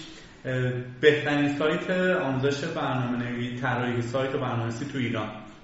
الان دیگه تو سکان آکادمی دیگه نمی‌تونم چیزی ما هم گفتم باید سکان نگفتم موردی ولی سکان آکادمی سایت خوبیه ولی سایت های دیگه هم که راه افتادن. اشکال نداره. هر سایتی می‌بینید باش حال می‌کنید کار تبلیغاتی هم بکنید من با محمد رشیدی سیوه فرانش تو آماتش بودم. یعنی باهاش هم دوست داشتم. اونها سایت خوبیه یعنی الان دارن چی می‌کنم ولی و تو چشماره وبم اول شد. آره. سال گذشت اوایل کار همیشه با این سایت ها کار بکنم. من یعنی پیشنهادم به همه اینه. کسی که اولیه است یعنی می‌خوان تازه برنامه نویسی رو یاد بگیرن. با سایت های ایرانی یاد بگیرن چون که خیلی چیزا براشون سخت خواهد شد رفت برن به سایت. ولی بعد یه مدتی یعنی سه تا مرحله رو داری طی می‌کنی توی برنامه نویسی اولش beginner ی بعد متوسطی و آخرش هم که پیشرفته می‌خوای کار بکنی. می‌تونی beginner رو مثلا متوسط هم تا حدودی با سایت های ایرانی بری جلو ولی آخرش باید انگلیسی کار کنی. یعنی کسی که داره یه چیز رو می‌سازه باید از اون یاد بگیر مثلا لاراولو اولش من الان اومدم یه توضیح دادم. مثلا تو Laratalks میایم یه توضیح میدیم که لاراول چیه چه اتفاقی میفته ولی آخرش باید Laracast ببینی. یعنی Taylor Otwell یه Jeffrey داره چجوری یاد میده. چون که خودش درست کرده خودش می‌تونه بگه چجوری می‌تونی بهتر از لاراول استفاده بکنی پس در واقع شما به, به طور زمینی دارید میگید که اگه می‌خوای برنامه نویس حرفه‌ای زبان انگلیسی مهمتر از پی اچ بیه اول انگلیسی تو خوب کن بتونی سورس بخونی یا استک بزنی استک اوراکل چیز کنی شما زبان خودت چجوری یاد گرفتی؟ زبانی که من کلاس خاصی نرفتم همش توی مدرسه و اینا ولی فیلم زیاد می‌دیدم از اون زمان یعنی اوایل که لپتاپ همیشه داشتیم دانلود می‌کردیم. شب تا صبح داداشم اون میذاشت واسه دانلود من و فیلم زیاد می‌دیدم. یعنی تا حدودی این باعث شد زبانم خوب بشه. الان من خیلی مکالمه نمی‌تونم بکنم ولی اینکه بتونم جواب بد... یعنی بخونم که دارن چی میگم و بهشون جواب بدم یا ویدیو مثلا ویدیو دارم می‌بینم که کاملا بدونم داره چی میگه الان خیلی راحتم باش. و خیلی زبان زبان خوب شدن چون زبان بخواین در مورد برنامه نویسی بخونین همشون تخصصی یعنی dependency injection رو شما فارسیش بخونید اصلا هیچی نمیشه. همه چی رو باید انگلیسی بدونید یعنی شما فارسی نیستید. یعنی زبان برنامه نویسی کار می‌کنید دقیقا انگلیسی همه چیزتون و اونجوری دارید یاد می‌گیرید. و توی همه Stack هم هر چی سرچ بکنید میگه که MySQL connect connect نمیشه دیگه. این همش انگلیسیه دیگه. چیش فارسی شد؟ دقیقا. یه سوالی امین عزیز کرده. همون بحث قدیمی که بین ما PHP کارا و ASP کارا هستش که گفتن مقایسه ای انجام بدید. من نمی‌دونم شما جزو در واقع توسعه دهنده های متعصب هستید یا نه. حالا هر دیدگاهی داری بگو. اصلا من زبان برنامه نویسی مقایسه کردن بازم گفتم این کار احمقانه است. خب یعنی هر کی این کارو می‌کنه مطمئن باشه هیچی نمی‌دونه و الکی داره تعصب تعصب یعنی احمق کسی که داره تعصب داره. گفتم اولش گفتم یکی می‌تونه PHP رو جوری بنویسی که حتی Java هم اینجوری نمی‌تونه بنویسی یکی هم ASP رو جوری می‌تونه بنویسی که هم یه دونه response هم نده یه چیز هم یعنی همش به برنامه نویس برمیگرده. زبان برنامه نویسی ابزاره. ما هستیم که داریم از اون ابزار استفاده می‌کنیم. سعی کنیم برنامه نویس خوبی باشیم که بگم مثلا این سایت رو با PHP نوشتن این سایت رو به ASP نوشتن. ولی فقط زمان یادگیریه که فرق می‌کنه. مثلا کسی که یا مثلا علاقه است مثلا شما می‌خوای برنامه نویسی شروع کنی میری PHP رو می‌بینی بعد ASP رو می‌بینی. همون اولش مثلا میگی آره PHP راحت تره میرم سراغ PHP مثلا. یا همچین چیزی داره ولی آخرش که می‌خوای بشی برنامه حرفه‌ای فرق نمی‌کنه. توی سطح advance بین زبانهای برنامه نویسی توی وب اگه بخوایم بررسی کنیم مثلا با Go هم دارن وبسایت می نویسم با Node م دارم وبسایت می نویسم با با جاوا هم جاوا همه چی دارم می نویسم آخرش داری پروژه تو میگردونی. تو باید بدونی که من با پی اچ پی دارم خوب می نویسم دیگه لازم نیست من برم سراغ نود. الان من چیزی که دیدم بین همه برنامه فقط دوست دارم نود اومد. بریم با نود بریم با گو بزنیم. بریم با اسکالا بزنیم. مهم اون آخرش هم میرم میرینم تو اون کار خراب می‌کنن و میگن که نود بد بود جاوا بد بود. ولی تجربه نداری یعنی زمان برنامه نویسی هر چقدر روش بمونید و سریعتر بتونید کد بزنید و باگای کمتری تو زمان برنامه نویسی داشته باشید. یعنی می‌دونید دیگه مثلا PHP SQL injection خواهد خورد. ولی ASP نیست که همه چیزشو خودش handle بکنه. ولی خب framework Laravel ی که آره. تو داری استفاده می‌کنی تا حدی جلو این داستانا داره می‌گیره. اگه بخواید ASP pure و pure و PHP pure و بزنید توی ASP خیلی چیزا اوایلش هست که جلوتو می‌گیره و سری package ها هست که این کار می‌کنه. ولی تو PHP خواهد خود یعنی خود باید handle بکنی باید این کار رو خودت انجام میدی. برای همین میام میگن امنیت PHP کمتره. ولی در واقع مثل چاقویی که حالا دست یک نفر میره و باعث ببینه چجوری استفادهش می‌کنه. ولی فرض کن که من آمدم به شما یه میلیون تومان پول دادم که مشاوره بدی به من. با هم دیگه یه گپ می‌زنیم. آخرش باید بریم یک زبون معرفی کنی دیگه. اون زبونی که شما معرفی می‌کنی می‌خوام ببینم چیه. شما اگه اومده باشین من اول از شما می‌پرسم که هدفت چیه؟ من می‌خوام طراح وبسایت. طراح وبسایت. بله. واسه وبسایت این همه option هستش. بعد هدف اصلی چیه؟ اینه که می‌خوای بری back-end کار وب می‌خوام بشم. و اینکه می‌خوای پول کم در بیاری یا پول زیاد در پول زیاد می‌خوام خب پول زیاد در بیاری باید بری سراغ زبانایی که کمتر داره نوشته میشه. مثلا بری با اسکالا کد بزنی. دست توش کمه. دست دست توش کم هم نیست یعنی اینا جدیدتر اون آره همون که دست توش کم تجربه کرده. مثلا الان وبسایت همون کم کم داره همشون SPA میشه. یعنی با مثلا Node وقتی تو داری راحت می‌تونی socket باز کنی و بس بشی و real-time data بدی و بگیری و لازم نیست صفحه refresh بشه و اینا. اگه قراره همچی کاری بکنی باید بری سراغ Node بری سراغ Scala بری سراغ Go بری و می‌خوای وبسایت هایی مثل مثلا وبسایت های بیمارستانی مثلا یا سی بود کارهای بزرگی بکنید که scale زیادی دارن. مثلا بری سراغ Java PHP یا ASP. ولی آخرش اگه طرف مبتدی باشه و بخواد شروع بکنه طبیعتا باید اول یاد بگیره اصلا برنامه نویسی چیه من مثلا PHP رو من خودم توصیه می‌کنم چون خیلی راحت یاد گرفتن روز اول بتونی یه پروژه باش بیاری بالا. آره. یعنی روزی که دقیقا ما سه ماه نوشتیم بعد سه ماه یه پروژه زدیم که توی سه ماه بعدیش یه پروژه زدیم که با ASP همونو بخوام بنویسن کسی که داره اولش یاد می‌گیره قشنگ یه سال باید بره بخونه یاد بگیره. ولی PHP رو سریع یاد می‌گیری سریع توسعهش بله. میدی و میری جلو. سوال بعدی که پرسیدن مقایسه ما بین در واقع وب سرورهای Nginx و آپاچیه فکر می‌کنم بحث بسیار گسترده و فنی هستش. حالا هر جور شما صلاح می‌دونید. به چه شکل باید به این قضیه نگاه کرد؟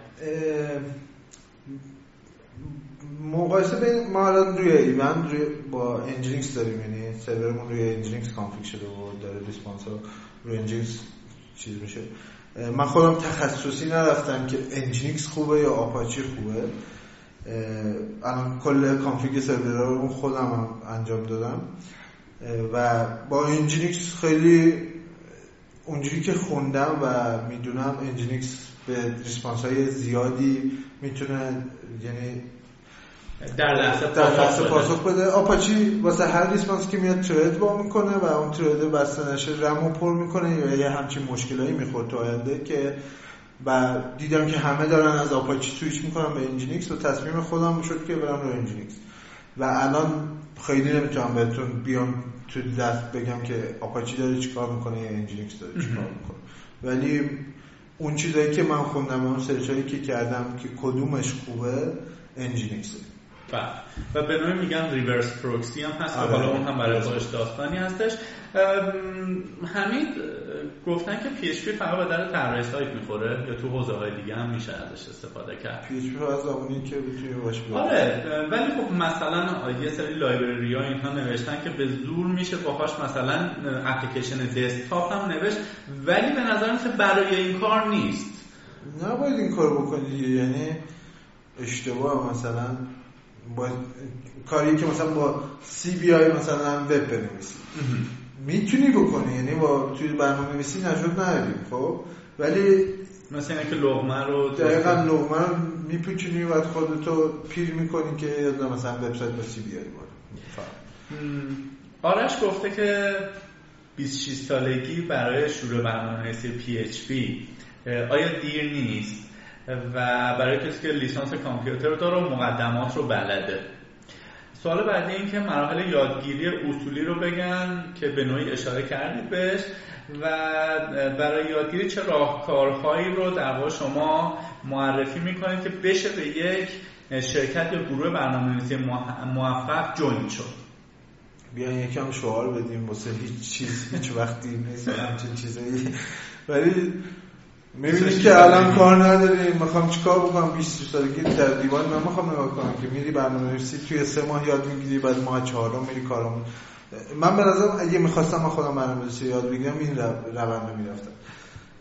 سه ماه یعنی به هم هم توصیه می‌کنم اینجوری برم. کسی که الان موافقم رو می‌بینم که از من دارم بهتر برنامه نویسی می‌کنم اولش می‌رفتم یک کلاسی. یه چیزایی رو یاد می‌گرفتم. بیسیک بیسیک هیچی یاد نمیدن تو کلاس مثل دانشگاه دیگه. فقط میفهمیدی که برنامه نویسی چیه این برای کسایی که نمی‌دونم برنامه نویسی چیه الگوریتم چیه هیچی نمی‌دونم از برنامه. یه کلاس مثلا PHP مقدماتی می‌رفتم یه چیزایی یاد می‌گرفتم. بعد می اومدم مثلا تو سایت مثل فرانش تو Khan Academy تو اینا میگشتم ویدیو دنبال ویدیو و کم کم خودم رو به سطح متوسط میرسوندم. یه پروژه تعریف می‌کردم. همون پروژه‌ای که مثلا توی کلاس مقدماتی برنامه نویسی یاد گرفتیم به حالت مثلا functional توی object oriented مثلا توی PH نوشتم بعدش همون لحظه می‌تونید شما بریم برای کارآموزی توی شرکتی این بهترین اتفاقی که می‌تونه یاد بگیرید و خیلی کارتون سریعتر می‌تونه بره جلو. می‌رفتم یه کارآموزی هیچ پولی نمی‌گرفتم و دو ماه هم کارآموزی کار می‌کردم برای شرکتی و تجربه میفهمیدم که advance چجوری دارم کد می‌زنم. بعد بعدش یه framework رو انتخاب می‌کردم و با اون می‌رفتم جلو و مهمترین کارهایی که توی فکر کنید این زمانی که گفتم حدودا هشت ماه بود که من از صفر می‌شدم یه برنامه نویس advance. توی این مدت زمانم همزمان باید توی همه community فعال باشید چون که networking باعث میشه تجربتون میشه همه community ها رو دنبال می‌کردم مثلا هر جلسه تهلاگ رو می‌رفتم پایکان رو می‌رفتم لاتاکس رو می‌رفتم همه اینا رو شرکت می‌کردم و بعد هشت ماه من شدم یه برنامه خفن. یه سری جشنواره های WorldSkills مسابقات مهارت هست واسه سنهای پایین. من اصلا نمی‌دونستم یه همچین چیزی هست تازه فهمیدم. مثلا برای سن 19 17 17 تا 20 سالگی فکر کنم. یعنی اون سن می‌تونه شرکت بکنه. اگه تو اون سن هستید حتما برید توی مسابقات شرکت بکنید. می‌فهمید که مثلا هیچی بلد نیستید بعد میرید بیشتر تلاش می‌کنید تو برنامه نویسی هر چقدر بیشتر می‌کنید می‌فهمید که هیچی بلد نیستی و خب اجازه من یه پرانتز باز بکنم. شما میگید که برم کارآموزی توی شرکت. فرض کنید من مسئول سرمایه های انسانی حالا یا اسم قدیمیش منابع انسانی یه شرکت هم اومدن شما جسارتا شما رو مثال بزنیم به عنوان کارآموز توی شرکت من برای من هزینه داره پروژه real که نمی‌تونم دستت بدم ممکنه کار خطرناک بکنی. پروژه real هم نخوام بدم. برنامه نویس گرونم رو بایستی بذارم. تو رو mentoring کنه راه به راه سوال کنه میگه یا این اد ساینی که پشت این متغیر گذاشتی الان چیه؟ یا مثلا این ارو که نوشتی چیه و اینها. برای من هزینه داره و ممکنم هست تو یاد بگیری بعد شما بگی خداحافظ شما رفتیم توی شرکت دیگه. این ریسکیه که من به عنوان کارفرما دارم می‌بینم. چه پاسخی برای این داری؟ ببین هم نگیم الان شما منظورتون بود که خیلی شرکت ها اصلا کارآموز نمیپذیرن یعنی براشون هزینه داره و میاد الان خیلی از شرکت ها برعکسشه. یعنی انقدر نیروی دیولپر کم شده دنبال کارآموزن که تربیتش بکنن همونجوری که می‌خوان و بشه براشون دیولپر یعنی این اتفاقی که الان داره میفته ما خودمون فعلا تو برنامه نویسی فعلا نگرفتیم ولی توی مباحث marketing و فروش داریم کارآموز می‌گیریم و خودمون داریم بهشون چیزی یاد میدیم که برامون نیروی خوبی باشه. الان خیلی شرکت ها دنبال همچین چیزی هستن. فقط شما کافی search بکنید و همین که میگم توی community ها باشید. توی community که باشی یه سری دوستا پیدا می‌کنی و توی شرکت هایی هستن. تو و هر دفعه هم که میری توی این community داری پیشرفت می‌کنی. و با بیشتر connection ه یعنی شما connection داشته باشی. مثلا یکی از دوستای صمیمی من که مثلا دارم دو ماه توی مثلا تهلاگ می‌بینم از من بخواد که مثلا من بیام یه ماه مثلا توی شرکت شما ببینم چیکار می‌کنید. این اجازه رو میدیم. مثلا هممون داریم همدیگه کمک می‌کنیم دیگه. یعنی همه از خداشون نیست که کارآموز بیارن. شما باید برین دنبالش یعنی پیدا بکنید و گفتم روشش اینه که توی community ها باشید connection تون بسازید و حتما پیدا کنید انشالله اگر روزی در زمینه جذب نیروی توسعه دهنده به عنوان کارآموز خواستید فکر می‌کنم ما هم بتونیم یه تعداد آدم ها رو اطلاع رسانی بکنیم که اون روز هم انشالله در خدمتتون خواهیم بود. سوال بعدیش اینه که نظرتون در مورد freelancer ها تو ایران چیه؟ چه جایگاهی دارن؟ freelancer ها تو ایران اوضاعشون بیریخته. ببین من خودم freelancer ی هم کار کردم. خب یعنی داشتیم پروژه می‌گرفتیم تیم بودیم پروژه رو می‌گرفتیم و تحویل می‌دادیم. ولی شاید اوایل کار هم به اون پولی که داری می‌گیری ارزش نداره. مونده و همون زحمتی که داری می‌کشی. یعنی فریلنسر بودن انتخاب خوبی نیست توی ایران. شما کارمند که میشی تمام حقوق مزایاتو داری داری یه ساعتی میری یه ساعتی میای بعدش روزت برای خودت به می‌تونی روش حساب باز کنی بری وام بگیری مثلا. مثلا از خود شرکت هم مثلا ممکنه ممکنه برات وام بدن و اینا.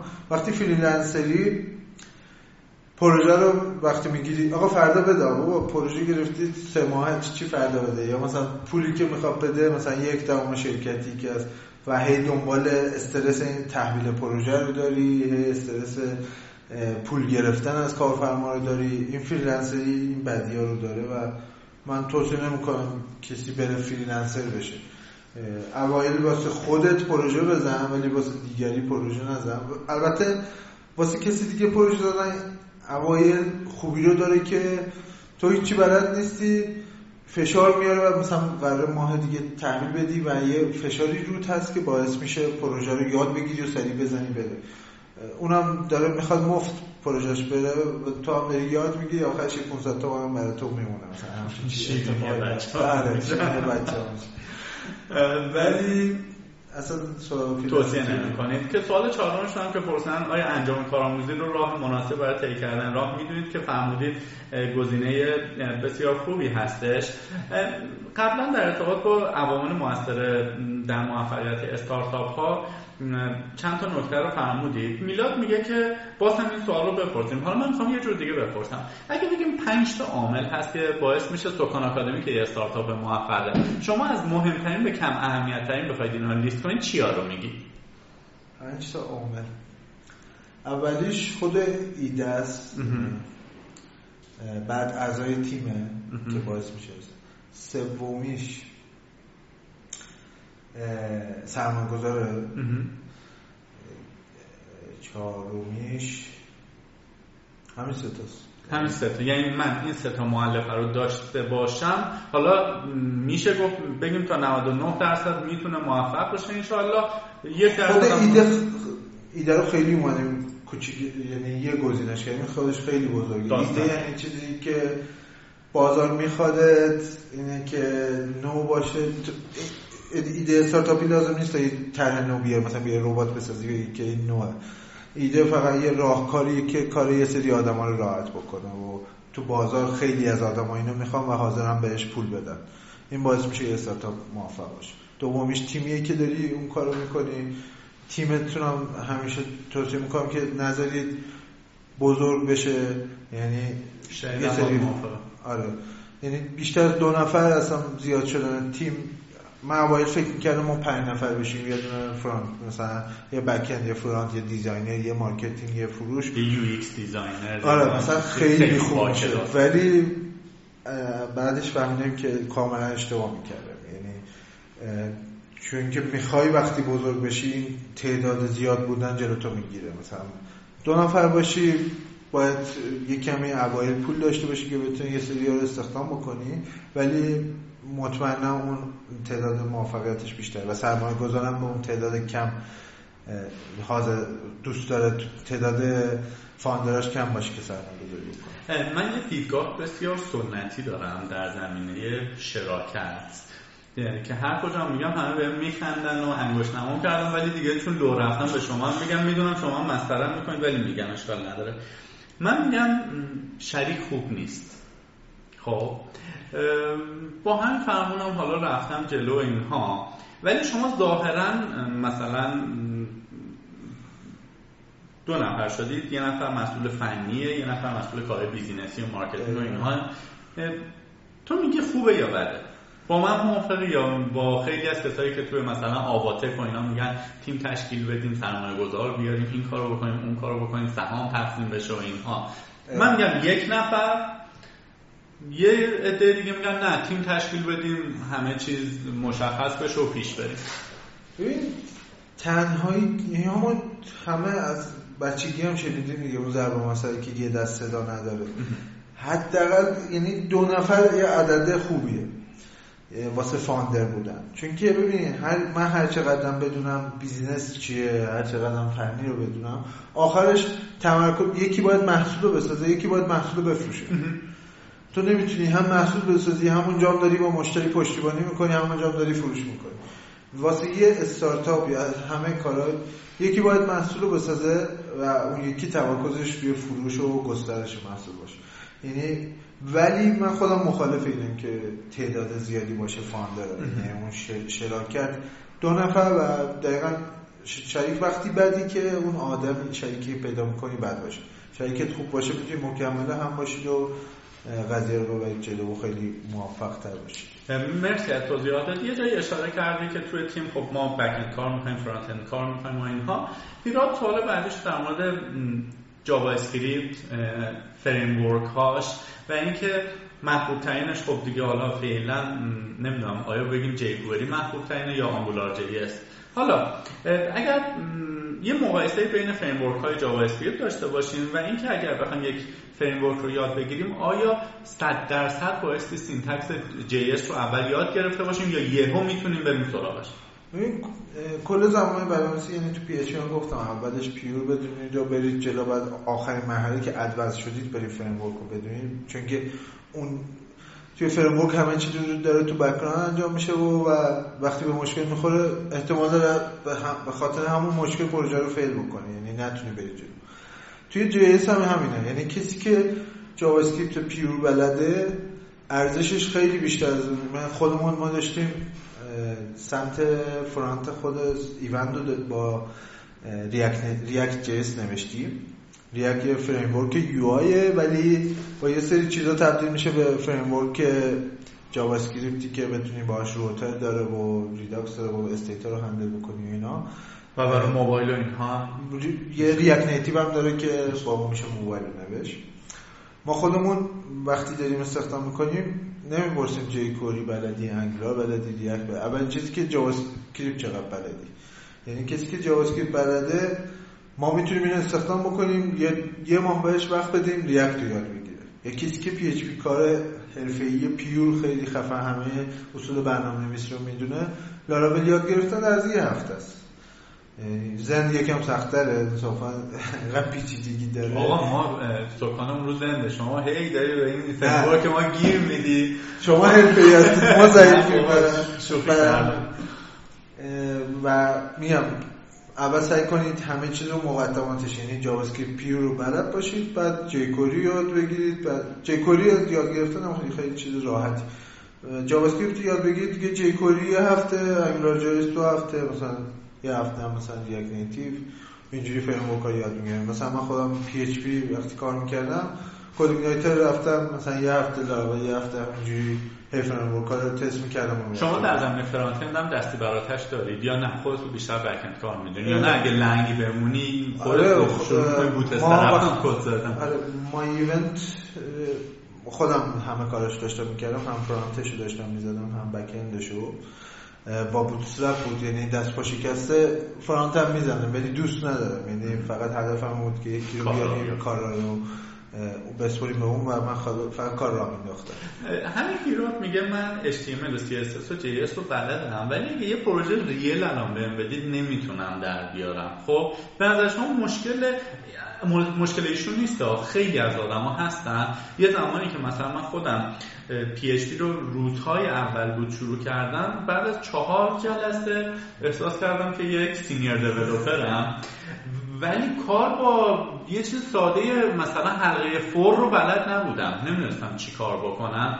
که خودم انداختم تو پروژه تا یاد گرفتم ببینم چی جوریه. دیگه شده دیگه. یعنی فقط یعنی, یعنی پروژه من. اولش فکر می‌کنیم که ما مثلا HTML CSS JS بلدیم. بلد بودن مثل ما تو دانشگاه مثلا وقتی شب امتحان ما می‌کردیم همینجوری روشو می‌رفت. یاد گرفتم ما یه صد صفحه کتابو خوندم. HTML CSS JS هم. شاید در این حد بلد همه اولش اینجوری دیگه سطحی بلدیم. یعنی می‌دونیم مثلا المنت های مثلا اتریبیوت های CSS رو همش رو حفظیم چیکار می‌کنه. ولی توی عمل خیلی متفاوت تره یعنی باید بریم توی پروژه حتما پروژه تعریف کنیم.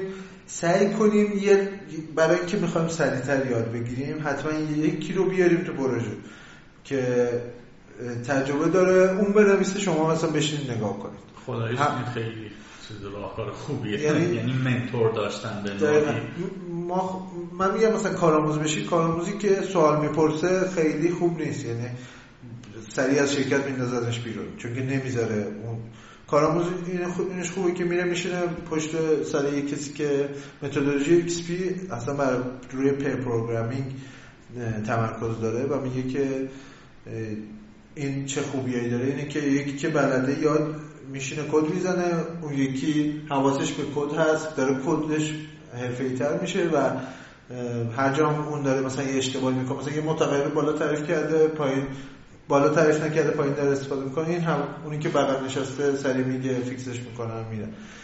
برای همین همینجوری هم برنامه نویسی یاد گرفتن خیلی بهتر. من داخل پرانتز توضیح بدم. pair programming که امیر عزیز توضیح داد. P E E نه. R نه pair آها pair pair pair یعنی جفت. جفت ایشون میشینه کد می‌زنه. من کنارش فقط نگاه می‌کنم. اگر در لول یکسان باشیم حتی می‌تونم در لحظه ای که شما داری کد می‌زنی بهت offer م بدم.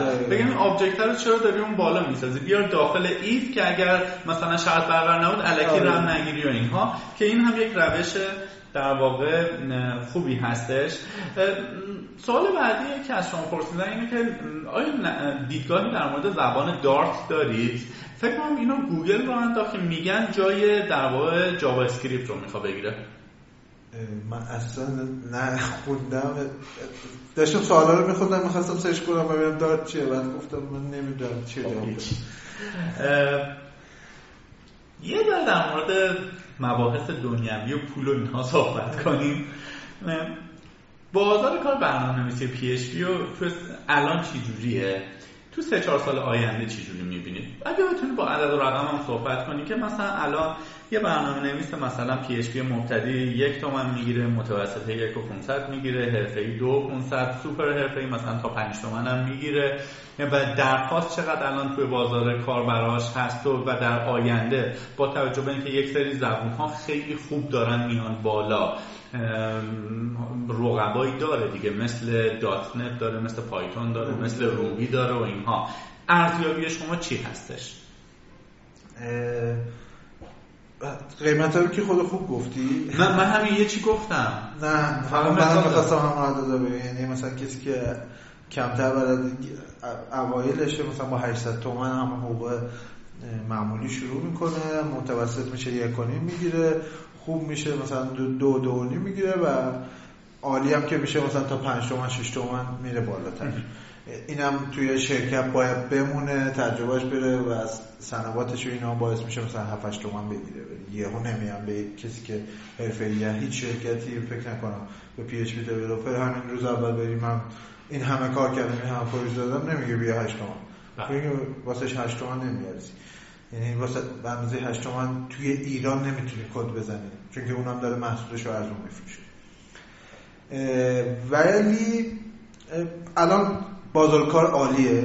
یعنی من مطمئنم تا دو سه سال دیگه بازم تقاضای نیرو هست. یعنی الان شما سایتری استخدامی می‌بینید هی هی دارن دنبال نیرو هن. یعنی لنگ نیرو هم.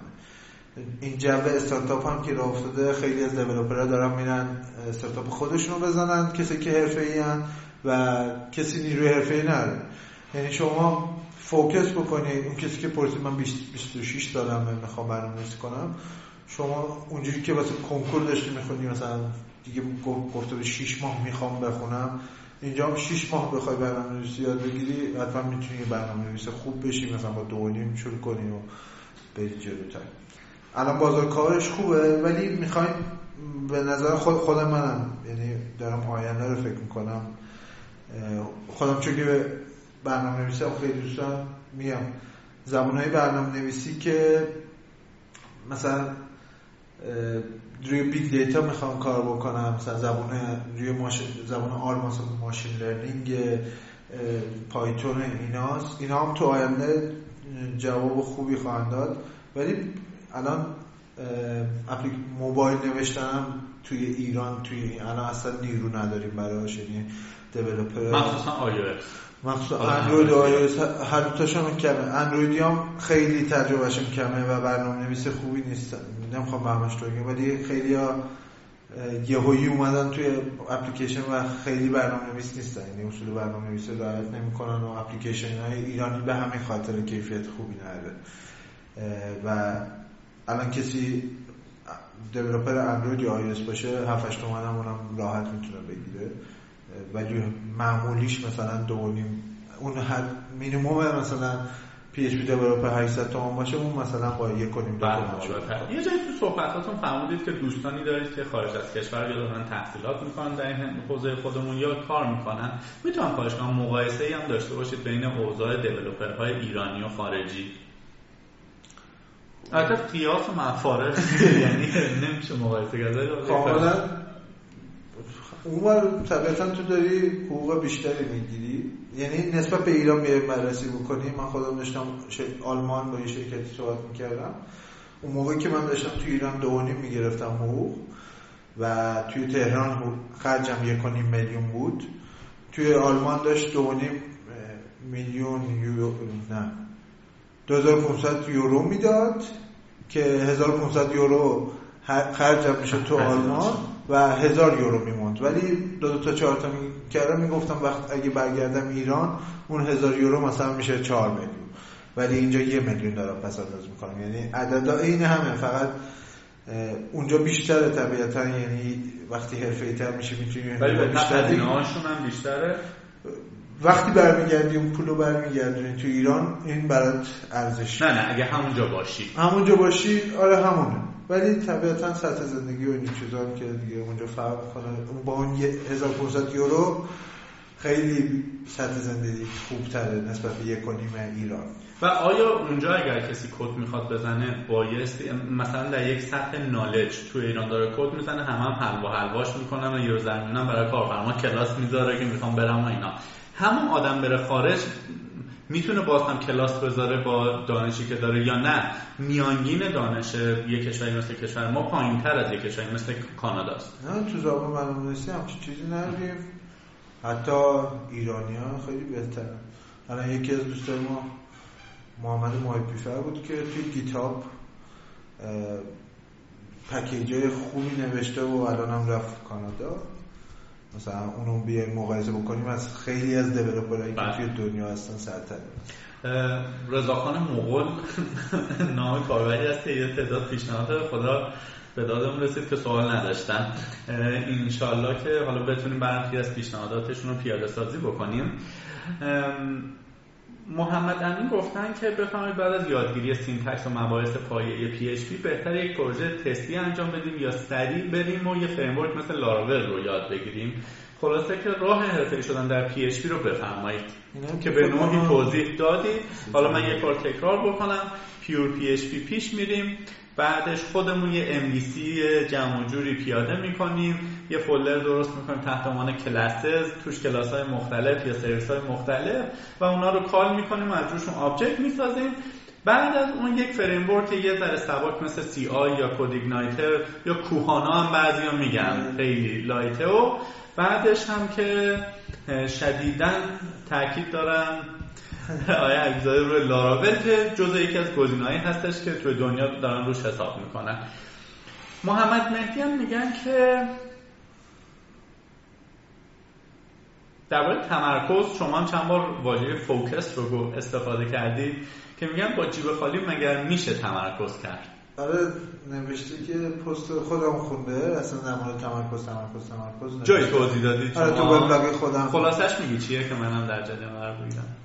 نوشتم که وقتی می‌خوای تو استارتاپ موفق بشی تمرکز بکن. این تمرکز از چی ناشی میشه؟ از اینکه جیبت خالی نباشه یعنی پول داشته باشی. یعنی یا استارتاپت برات پول بسازه حداقل نمیدی از گشنگی یا بابات پول بده که داری کارات انجام بدی یا سرمایه‌گذار داشته باشی.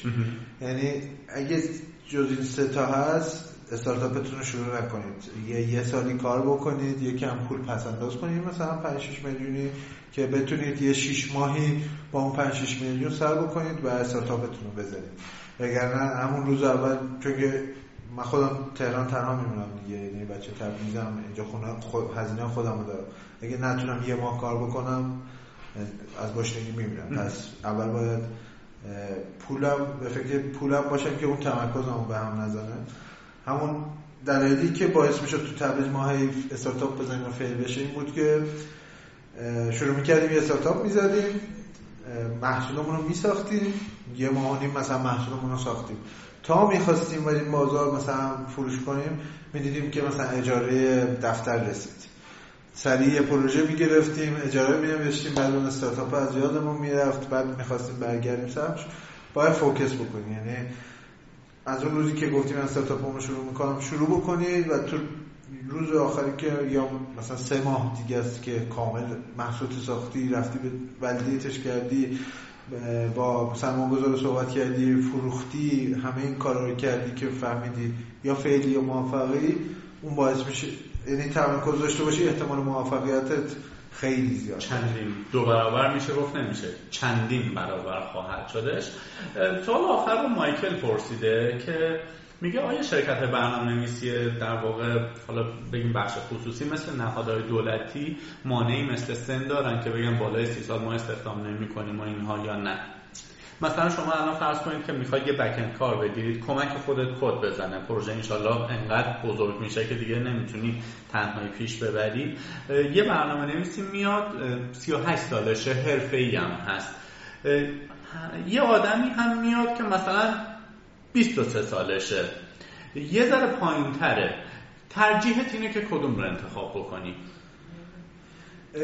و به تب حقوق پایین تری هم می‌گیره نفر جوانتر. آره. ببینید یه سری گزینه ما الان تو تیم بکندمون دو نفره منم و پدرام و سه تا فرانت اند دیولپر داریم. یعنی تیم فنیمون الان 5 نفر شده. و الان مثلا من بخوام استخدام بکنم. مطمئنا نفر جوانتر رو استخدام بکنم چون که نسبت به خود سن خودم فاصله کمتری داره. آره می‌خوام یه کمی هم حرف شنوی یا پروژه رو جلو بردن و اینا روش تاثیر داره. وقتی تو سن بالاتر رو میاری توی پروژه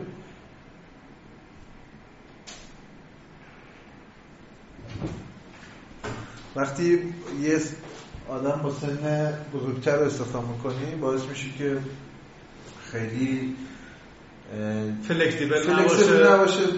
خیلی سخت تو اون سن مثلا 38 سالگی بره زبان جدید یاد بگیره. توی تیمت مثلا با تیم اخت بشه اون فاصله سنی باعث میشه. شاید برای شرکتی که از اون شرکت که چند سال دارن کار می‌کنن همشون سنشون بالاست اونجا راحتتر می‌تونه استخدام بشه. ولی اینکه تو تخصصش اینا هر دو تاشون که باشه طبیعتا جوان‌تر مایکل سوال بعدیش و سوال آخرمون این هستش که 23 سالشه. فرض کنیم برنامه‌نویسی از همین الان شروع می‌کنه. ددیکیت زمان 4 سال دیگه می‌تونه به عنوان یک برنامه‌نویس حرفه‌ای کار خوبی پیدا بکنه.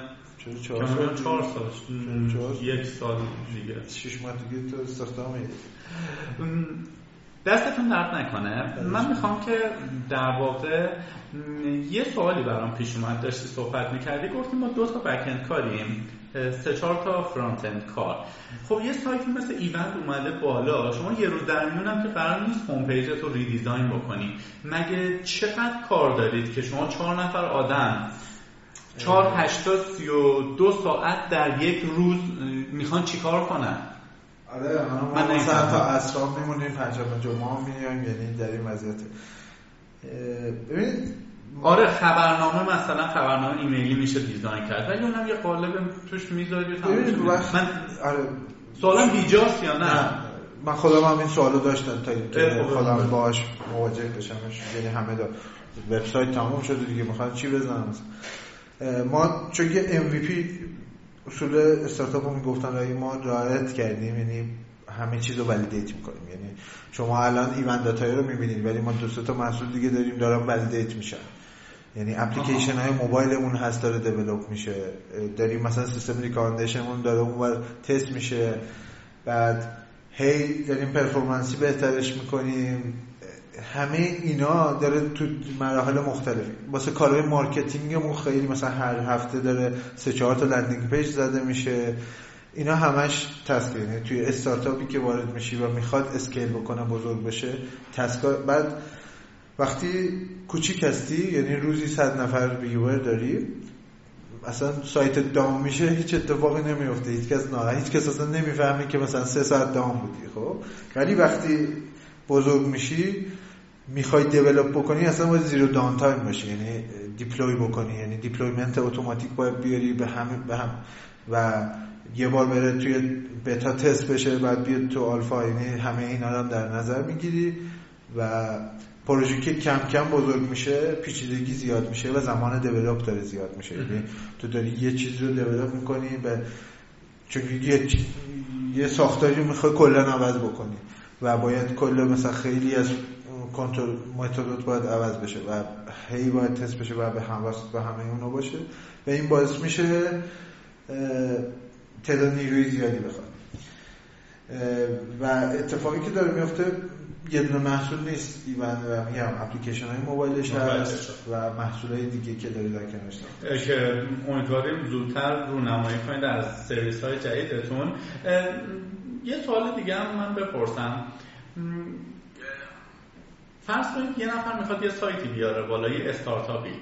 در زمینه حالا شما گفتید مثلا hosting و config سرور و اینها در واقع تجربیاتی دارید. انتخاب هاست بایستی چه معیارهایی رو براش در نظر بگیریم؟ آیا هاست ارزون بریم سراغش؟ مثلا بگیم خب یه هاست 200 مگ لینوکس سالی 20 هزار تومن انقدر پهنای بان داره و اینها. یا نه هزینه باید کرد. چون رقابت هم خیلی شدیده الان تو این حوزه. کار تبلیغاتی هم خواستی بکنی بکنم. مشکلی نیست. آره. چون من میگم اگر یه جای محصول خوب اگر دیجیکالا سرویس خوب داره میده چرا آدم اسمشو نبره؟ توش جونش بذارید تبلیغش بشه. این هم برامون توضیح بده. اوایل که ما کارو شروع می‌کردیم رو هاست رایگان بود. با پارسپک یه سرویس استارتاپی داره. بهشون ایمیل می‌زنید و میگید که ما استارتاپی کل دنیا یعنی ما خودمون استارتاپی ما داریم این سری سرویس ها رو داریم free می‌گیریم. ایمیل می‌ذاریم ما استارتاپی ولی می‌دونن که دیگه ما بزرگ شدیم نمیدیم از اون سرویس بیرون. اول تو پارسپک بودیم بعدش یه سری مشکلات دارن.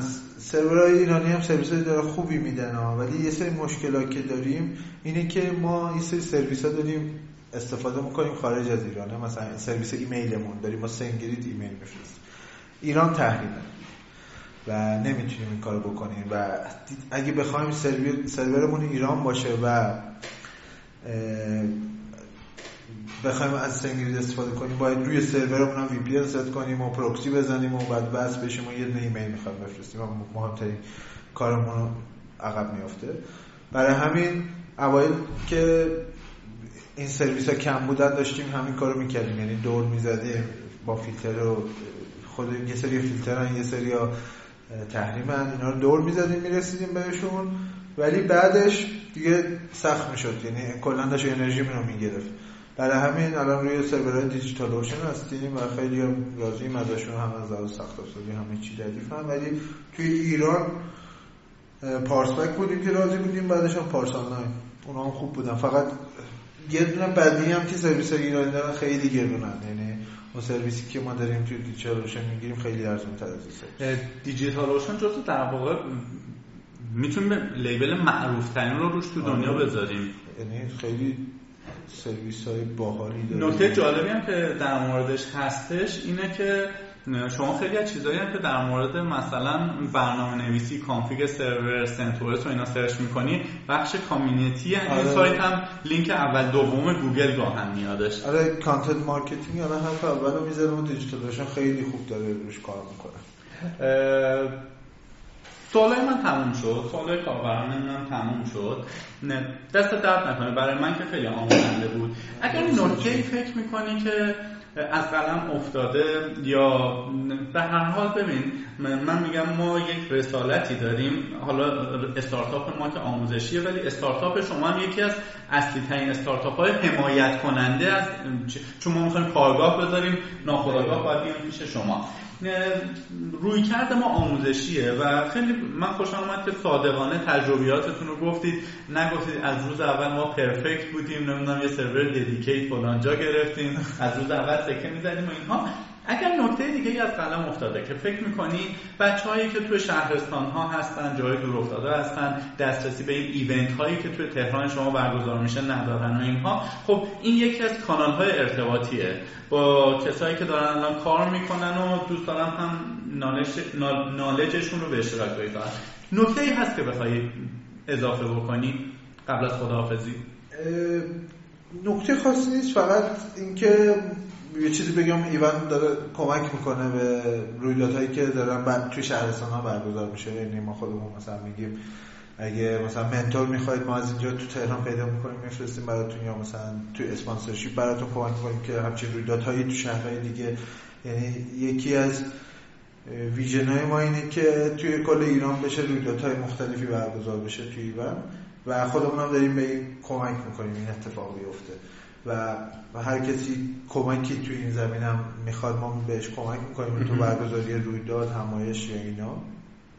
و رویداد ظاهرا رویدادهایی که فری هستن شما بله 20 درصدی درصدی هم نمی‌گیرید حتی بعضی از رویدادهای خیریه رو 20 درصدی ازشون نمی‌گیریم و یه سری رویدادهای دیگه که می‌بینیم که همه پولی که دارن می‌گیرن صرف هزینه است و اونا هم مثلا هزینه یعنی همه چی می‌تونیم صحبت کنیم اگر secret نیست این رو جواب بده آمار و ارقامی از رو تعداد event هایی که در روز ثبت میشه در سایت شما هم می‌تونی بهمون بدی آره. روزی که شروع کرده بودیم ما روزی یه دونه event داشتیم الان رسیدیم به روزی سی تا event. و میزان فروش یکم secret نمی‌تونم بگم ولی تعداد رویدادمون الان روزی سی چهل من یه خاطر هم بگم یکی همکاران شما منو ضایع کرد. چندی پیش قبل از اینکه با شما که تو لاراتاکز آشنا شده بودم اینا با هم تلفنی صحبت می‌کردیم گفت از سایت فلانجام بیایم کار بکنیم و اینا. بعد من نمی‌دونستم شما rebranding کردین. بعد گفتم با شما یه مطلب یه سایتی هست به اسم مای ایونت داره کار شما رو می‌کنه حالا شما در بعد گفت نه ما همونی ما اینا دیگه همونجا با هم دوست شدیم و توفیقی شد که امروز این پادکست ما در خدمت شما باشیم. دست شما درد نکنه. می‌خوام از قول بگیرم انشاءالله در آینده هم به ما اجازه بدی که در مباحث این چنینی و تخصصی تر با زمان گرانبهات رو بگیریم آخر هفته رو بگیریم و انشاءالله بتونیم پادکست های مجدد هم داشته باشیم. خیلی خیلی لطف کردی. همین می‌خواستم بگم و آرزو موفقیت می‌کنیم. کار خوبی دارید می‌کنید. و واقعا خوشحالیم که دوستایی مثل شما داریم. من در خیلی خوشحالم که با شما دوست شدم و الان با بسیاری از آدمایی که تو آکادمی آشنا شدم. امیدوارم که تو همایش یا هر جای دیگه که دیدیم اونجا همدیگه رو بهتر بشناسیم و با هم بیشتر صحبت بکنیم. خیلی هم خوشحال میشم تو در خدمتتون ان دست شما درد نکنه. خدا نگهدار.